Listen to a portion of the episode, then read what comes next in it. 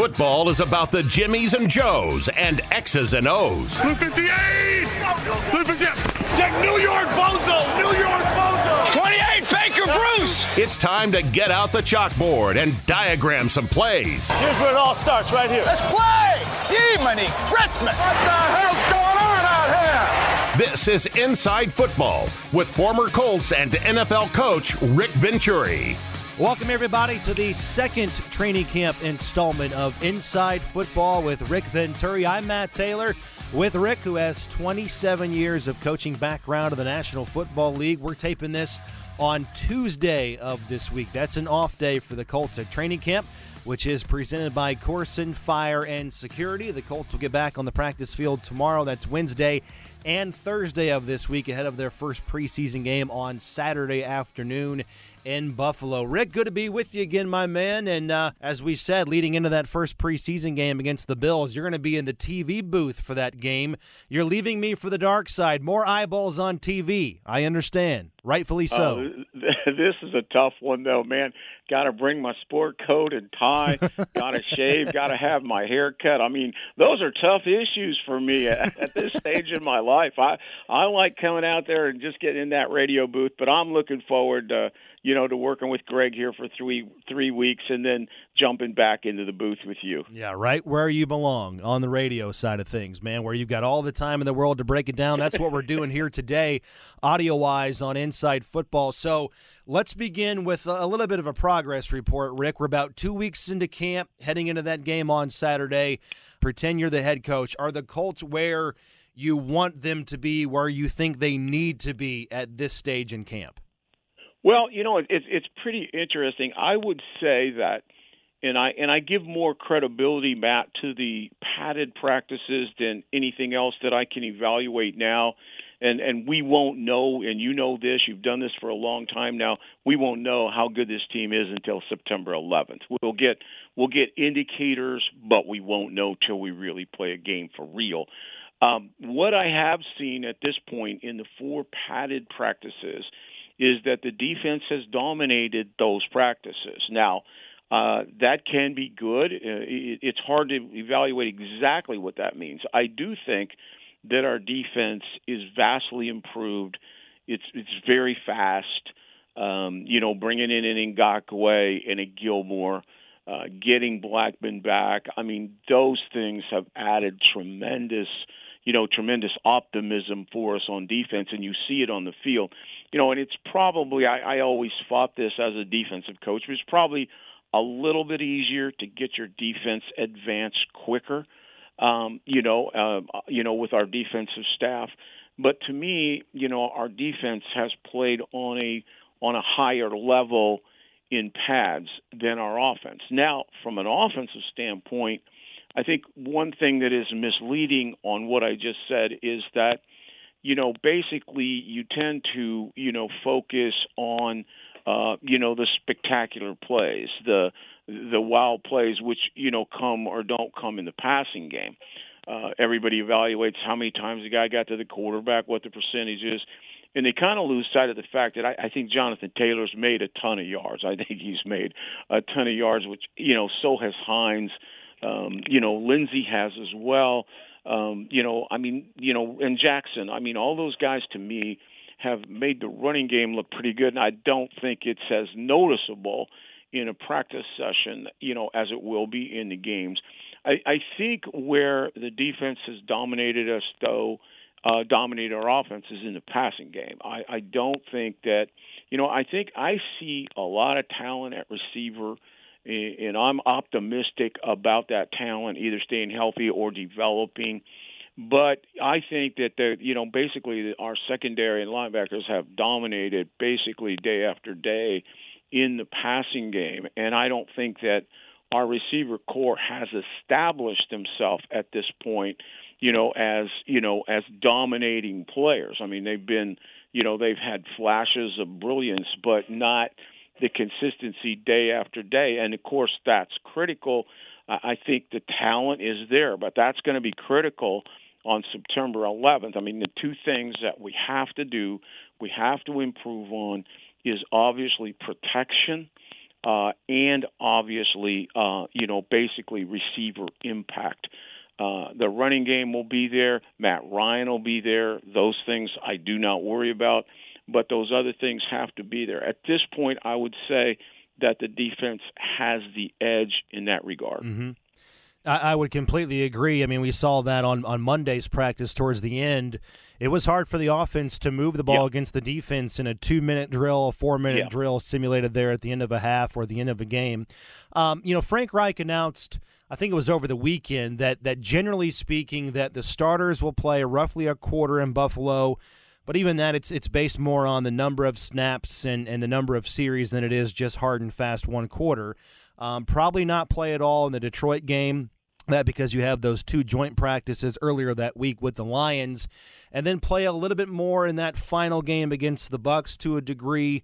How much do you think that the guys, those frontline players, need to play in order to, as you always say, be combat ready before the regular season? I know Frank saying what he said over the weekend is probably a positive thing in your mind. Yeah, you're you're preaching to the choir here. You know, I'm uh you know, we talked last week in the podcast about about practicing at noon, you know, and I said how much I like that basically simulating heat, sunshine uh for Jacksonville and uh the body clock practicing at the time that you're going to play the majority of your games. Okay. Why are you doing that? You're doing that to simulate game conditions. Okay, now to me, the the the contact phase of it is an extension of that. I think our practices in contact have been really good. They've been aggressive. They've been smart. Um, I think Frank has instituted something that I haven't seen and really like is when the young kids get in against one another, they actually scrimmage, they actually go live. It's actually a live drill. So you know those we're evaluating those guys uh, the new kids basically in live combat situations that you you don't get. I think that's an interesting thing. But I do think, and and I actually, but with Frank and I talked a little bit on Sunday at practice. You know, after he had announced this, is I I told him how much I liked it. I mean, I just feel like that again you simulate all other things you have to simulate the contact part of it and you cannot play score you cannot play uh, scared Frank Kush told me years ago in 1982, and nobody had more contact and less injuries than he did, is a team will come to whatever level you demand. If you demand that kind of contact, kind of daily, or knowing you're going to get it in games, you're, you're going to go out and get it. And I just don't believe that you protect guys in August. If you do that, I think what happens is it, it's the, at the expense of a lot of injuries in September, which we've had. And I, I think it's also good in that Frank is sending a message to everyone that these are things we're going to do. We cannot afford the slow starts that his teams have had, you know, the eight straight openers that this team has had. We just can't, we cannot afford that. And this team has to be ready, and we can't have a slip up at Houston or Jacksonville, you know, because we're not ready. If we if we weren't good enough, it'd be different. And so, you know, I look for certainly a quarter in this first game. I don't know if I agree totally on the Detroit scenario, um, but I understand that the practices will be super aggressive. And you know, in in that regard, I you know I can I can I can tolerate it, I guess.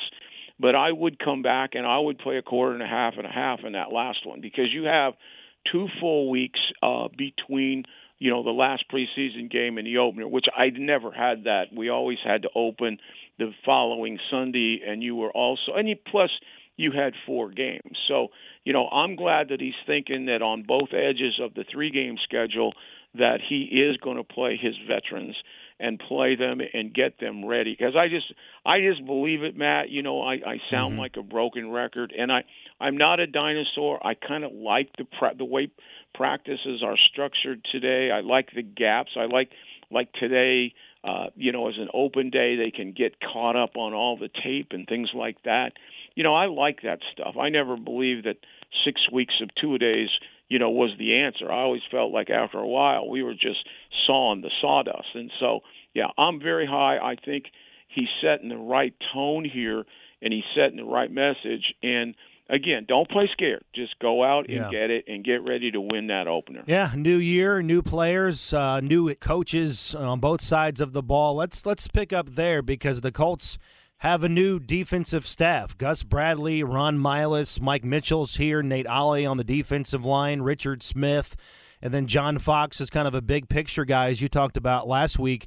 From what you can gather so far, how are those new coaches on the defensive side of the ball? How are they helping to get the best out of the players in a new scheme so far in this camp?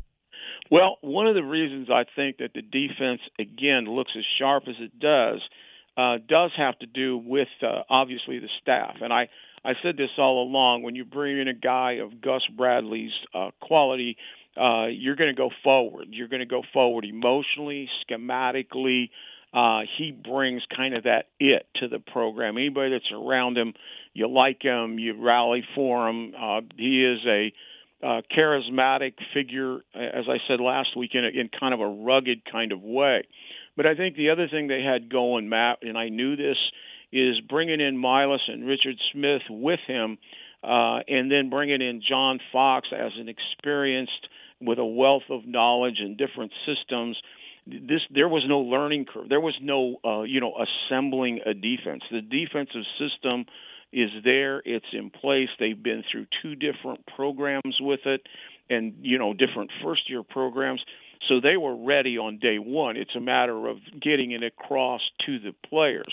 Um, you know, I think you have a great combination. You know, in my list, you probably have the premier secondary coach in the National Football League at this point in time. To, to, you know, tested and true. Richard Smith has been coaching linebacker since Mickey Mantle was playing center field for the Yankees. I mean, he has great experience. And John Fox has done it all as a coordinator, head football coach, very, very successful career, kind of under the radar. But you put that experience together, here's what you get. First of all, you get instant credibility when those guys walked in. There was no, you know, I know that those veterans bought in immediately because of the presence. You know, there's instant adjustments out of those guys. You know, those guys, if something comes up that they haven't seen, they have so many decades of experience. They can say, "Hey, listen, that's exactly what happened in 2003 at Denver.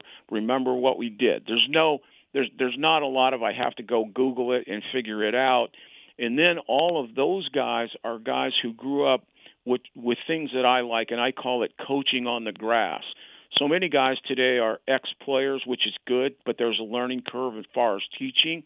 And then a lot of the young kids that come up come through the computer field, come through the almost the uh, the joystick Madden type of game as you go, and there's a learning curve. Now, the young guys, I like what they bring. I mean, Ollie brings a real enthusiasm. You know, take your seatbelts off and go. You know, Mitchell, uh, Mitchell and June bring, uh, you know, a, just kind of a hunger and enthusiasm and the ability to communicate with young players. So, I mean, I think it's a tremendous blend. I think you've seen the results already. Hopefully, it continues as the season goes on. But again, I, I think those things combined uh, really, really make me feel good. When I when I leave a practice, you know, I feel like this defense is really well coached. All right, that is the coaching staff. Let's talk about the new addition player wise on the defense, sort of those new kids on the block. They all look to be having terrific camps so far in their own right. Stephon Gilmore, Yannick Ngakoue, Brandon Facyson. I want to start with Gilmore. And he looks so in control, just so chill out there, as the kids say. Right? He's never he's he's never panicked, uh, just so poised. I mean, Rick, he, he picked off Matt Ryan the other day in practice during a seven on seven drill. We all heard about that. Frank talked about that. Matt Ryan talked about that. That iron versus iron or iron sharpening iron this time of year. How you know blessed the Colts offense is to go up against a guy like Stephon Gilmore every single day in practice to make them better in the passing game. Is it crazy to talk about Gilmore playing at the level he did a couple years ago in 2019? A guy that looks healthy which hasn't been the case in the last two years due to a quadriceps injury. Yeah, that's really amazing. One of the things Frank said to me on uh, on Sunday when we were just chatting, he goes, Gilmore's your type of corner. And I went, Amen, brother. he really is. I think, he, in, in, fairness, he's everybody's type of corner. Everybody, he's everybody's corner, exactly. Um, you know, the interesting thing is, uh, you know, when we were when we were getting ready to, um, you know, to sign him, um, I went back and looked at last year's tape because you know, I had watched him uh, at New England over the years in in game plan studies, and there was no finer corner. I mean, there if if you want a modern day shutdown corner in 219, that was Gilmore. I mean, Gilmore. And, and this is one of the best compliments I can give him. I mean, he changed Bill Belichick's whole view and whole approach to defense. Bill was always a zone mixed man, but a zone more than anything, various zones, nuanced zones. But when he got Gilmore, he became a hard pressing man to man, and their defense just jumped substantially. And remember, Gilmore was the match corner. He matched the number one guy in the league every single week and shut him down. And because of it, unheard of becomes defensive player of the year as a corner. That just I mean, you got to go back to the Deion Sanders and way back, you know, to the Mel Blounts and guys like that to see that kind of impact. When I watched him last year, I saw a very good player. I, you know, I didn't see the 219 maybe shutdown guy, but I saw a guy that it would improve us immensely, even if he just played at that level when I watched him in minicamp, I thought, you know, it just doesn't quite look ready. Looks good, but not quite ready uh, physically. But I'm telling you, since I've since that since I've been to Grand Park, I mean, he really has been terrific. I mean, he is smooth, uh, smart. He still has that great talent, ball skills, laying it down, which you can't coach. And I mean, just what an addition! Just the presence just think of Alec Pierce. I just, you know, what what you hope is that Alex realizes that once he gets in the real world, they ain't going to be Gilmore there every day. I mean, every day you line up as a rookie and there's Stephon Gilmore sitting across from you. Right. You want to talk about learning under fire. But I think that, you know, I think that he just brings again the two areas of football you know, we go back, and I always bring it up because I'm not going to walk away from it. We have to improve. We are 29th in the league in the fourth quarter on defense, and the two reasons we could not generate an edge rush, and we couldn't play clamp down coverages when we have to. Right. Well, when you get a guy like Gilmore and you team him with Kenny Moore – and I think one of the keys we'll get into this later, depending on what happens as the third corner. I mean, we're going to be able to play a lot more clamp down, and Ron Milus coaches the hell out of the press. It's it's going to be better just on technique this year. Mm-hmm. Trust me, no matter who plays. But Gilmore brings that veteran presence of greatness, you know, and I like I said, since I've been in Grand Park, I see him a lot closer to 219 than to 221. You know, and and you know, and I say that with all due respects because that is a that's a that's a guy really that's a star waiting to break out again. Well, the other part of getting better in the fourth quarter, it's being better in the secondary. It's also getting more pressure. Yep. That's in Ngakoue. What are your expectations for him this season? Is he a 10 plus sack guy and change the game like he's done in the past? like the Colts saw those years with him in Jacksonville, last year with the Raiders. Is Yannick Ngakoue poised for another breakout season under Gus Bradley here? I think he really is. I, you know, and I, I think you know the you know they always say that the best indicator of the future is what you've done in the past, and he's he's just he's I mean he's got 55 and a half sacks. I mean he's he's a 10 year guy. When you when you go out on the field, you say that guy right there 91, he's going to give you 10 sacks minimum this year. I mean you just in my mind, in my in my world, the way I look at it, I mean that's a ten sack guy, and then maybe better, uh, because and what he brings, and we haven't really had this.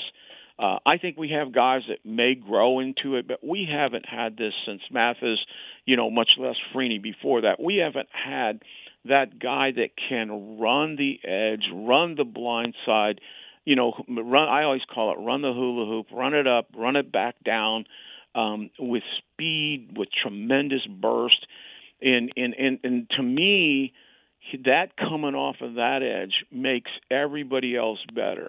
Number one, it'll make Kwity Paye better. Kwity now can play, you know, what I kind of refer to as the power end. They call it the the left end, but it's the power end. He's a guy that will line up on the left, not always because they'll move Ngakoue around for the matchup, but he will be the power guy, and that's kind of his game right now. And it may be his game for a long time. He can start up the edge, but he looks best when he starts up fast. This is Kwity and comes down hard, right down the middle of a tackle. And right tackles are vulnerable to that move. And so what you have is you have in Ngakoue a guy that can speed rush the edge, legitimate, which we haven't had.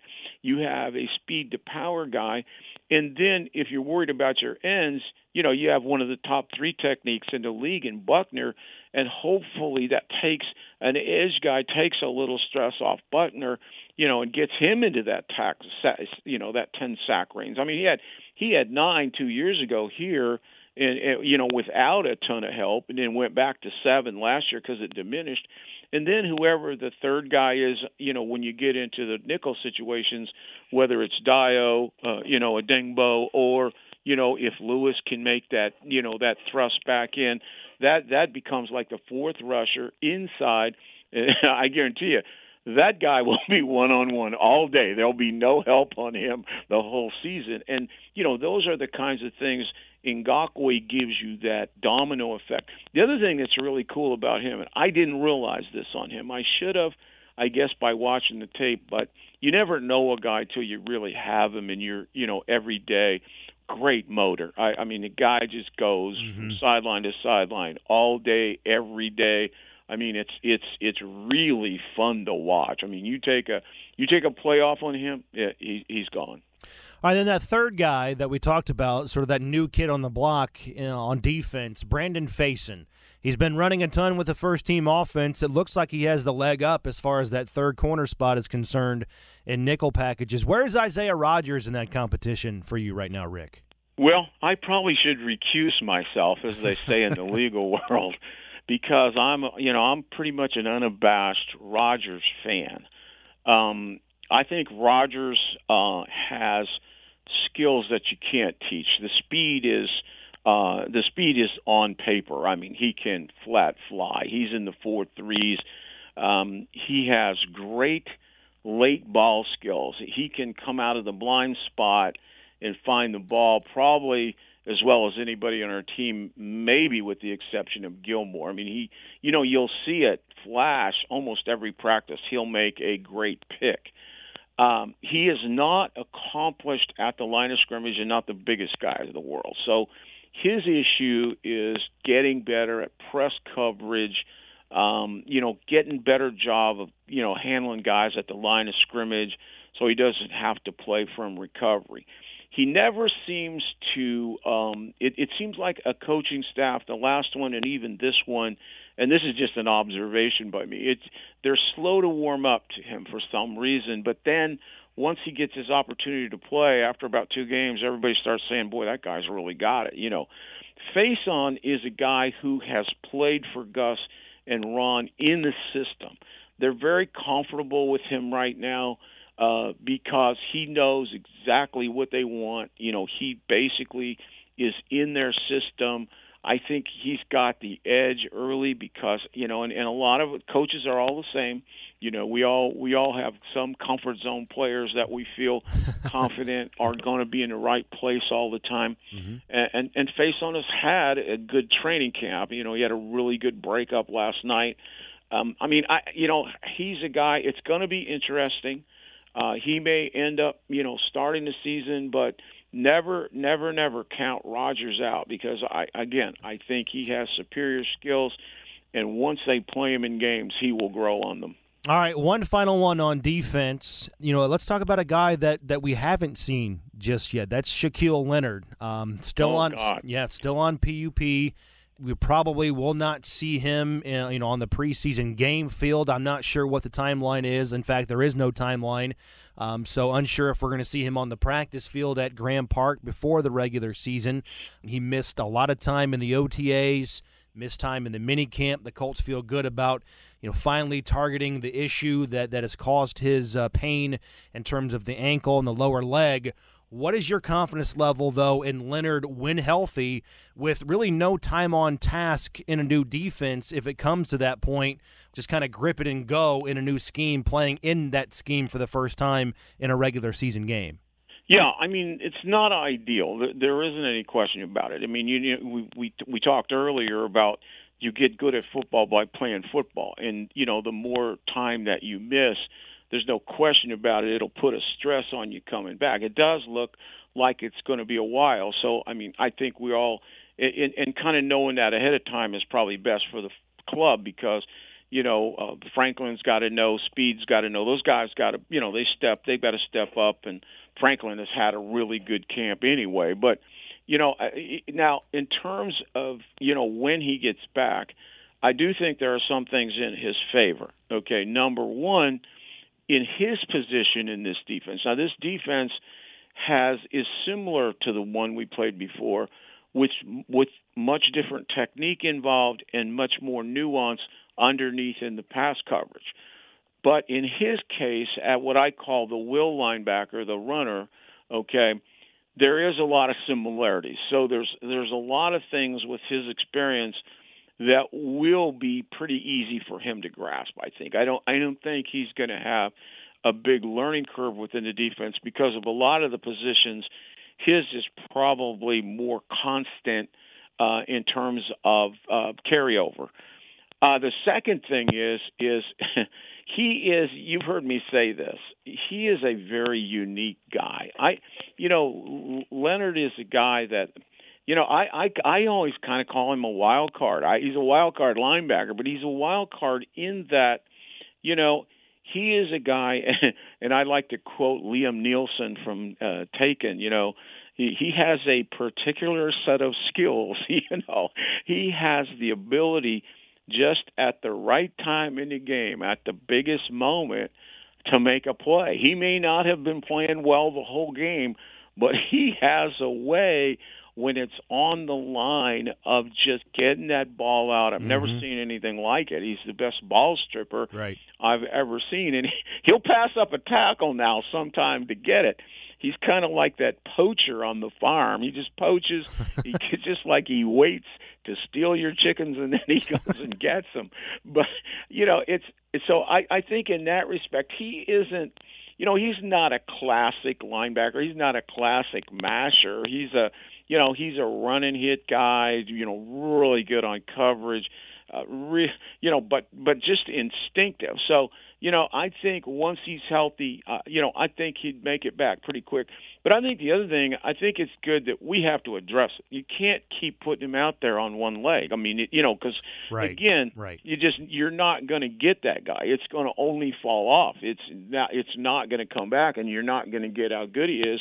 And we have a couple guys that can play you know, we may not, and we talked about this last year, we could be a better defense and not have as many turnovers. I mean, because he is the turnover machine. But yeah, I, I think once he's fully healthy, that would make so much difference to him.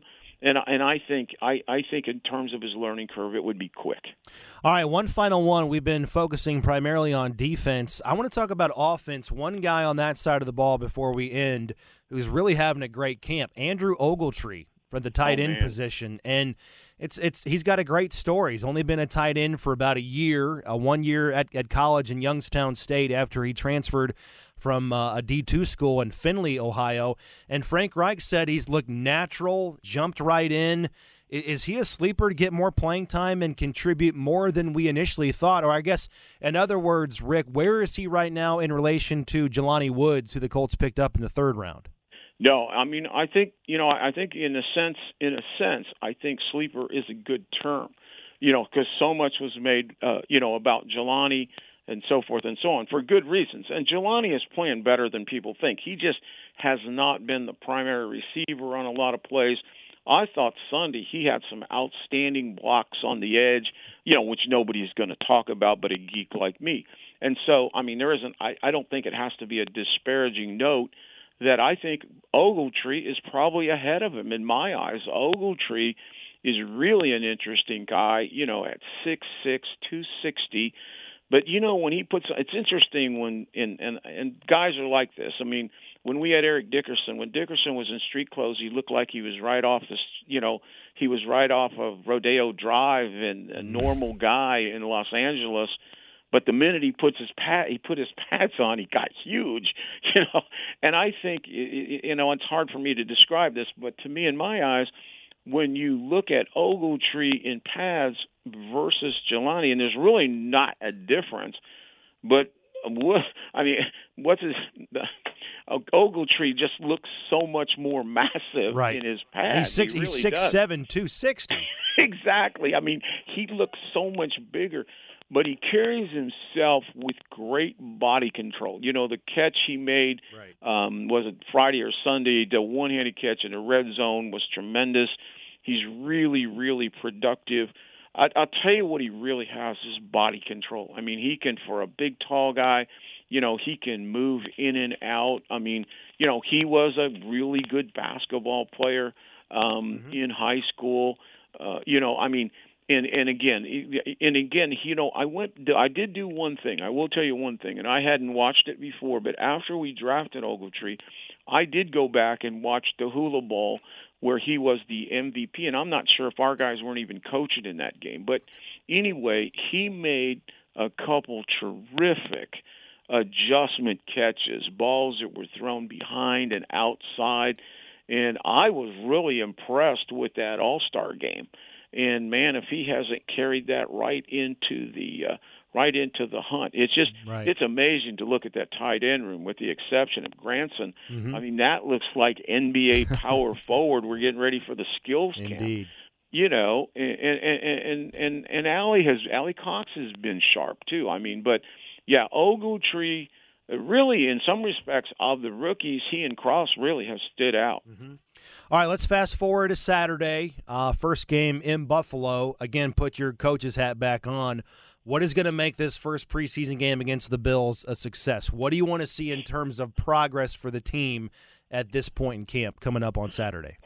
Yeah, I you know, and you know, you and I have been through a lot of these openers, and it it never really changes in my mind. And I'm so glad that you know he's going to play the top guys for a few series because I, I think you have a kind of a double-edged sword. You have kind of two goals in the in the opener, um, uh, actually in the preseason period. But what the first goal is when your top guys, when your ones are in on defense and your ones are in on offense, to me, you want to win it. I mean, you don't win it at the expense of a game plan or you know doing those kinds of things, but you want to execute. You want to go out there. These guys have gotten all the high quality reps. These are the guys we're counting on September 11th. I want them to go out and play well and play as a unit and show us what we can expect. You know, again, it won't be. It'll still be a snapshot.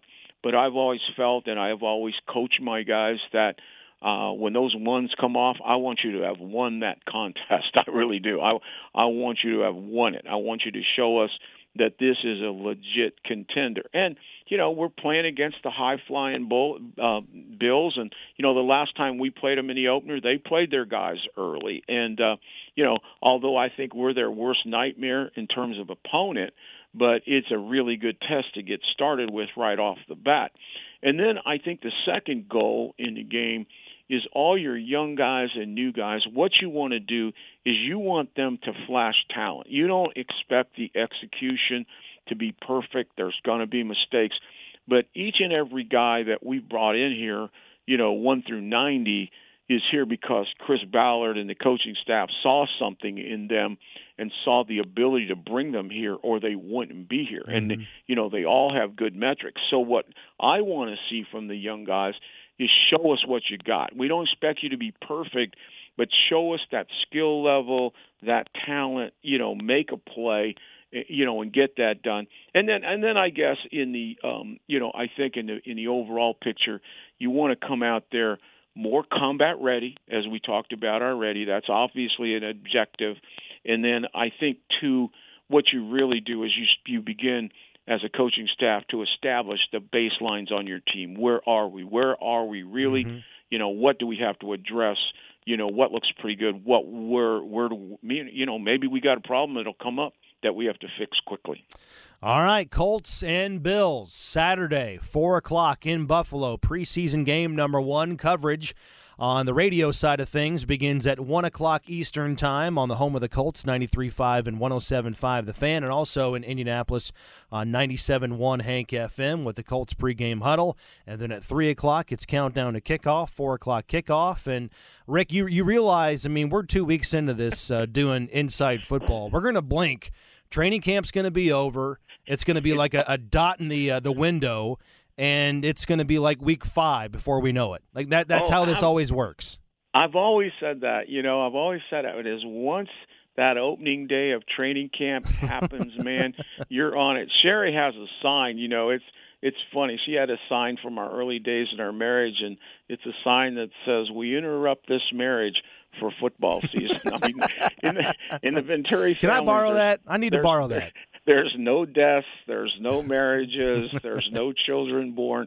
Nothing happens from the beginning of training camp yeah. until the playoffs. Well, it makes the other seven months pretty jam packed too, in their own right. Oh, it, well, nowadays, you know, the NFL there is no off season. I Indeed. mean, the draft, as you know, we do it together.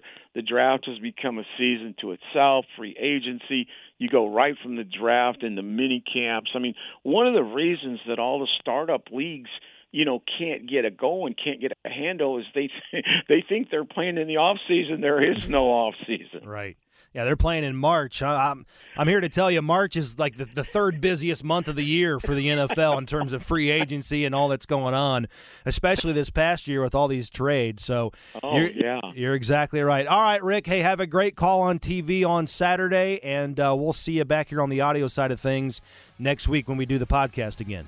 All right. See you on the plane, partner. You got. Rick Venturi right there. And as always, for the latest on the Colts, check out Colts.com, the mobile app, and subscribe to everything on the Colts on the Colts Audio Network all year long for podcasts, radio shows, and player interviews. We've got you covered. For Rick Venturi, I'm Matt Taylor. Thanks for listening to Inside Football here on the Colts Audio Network.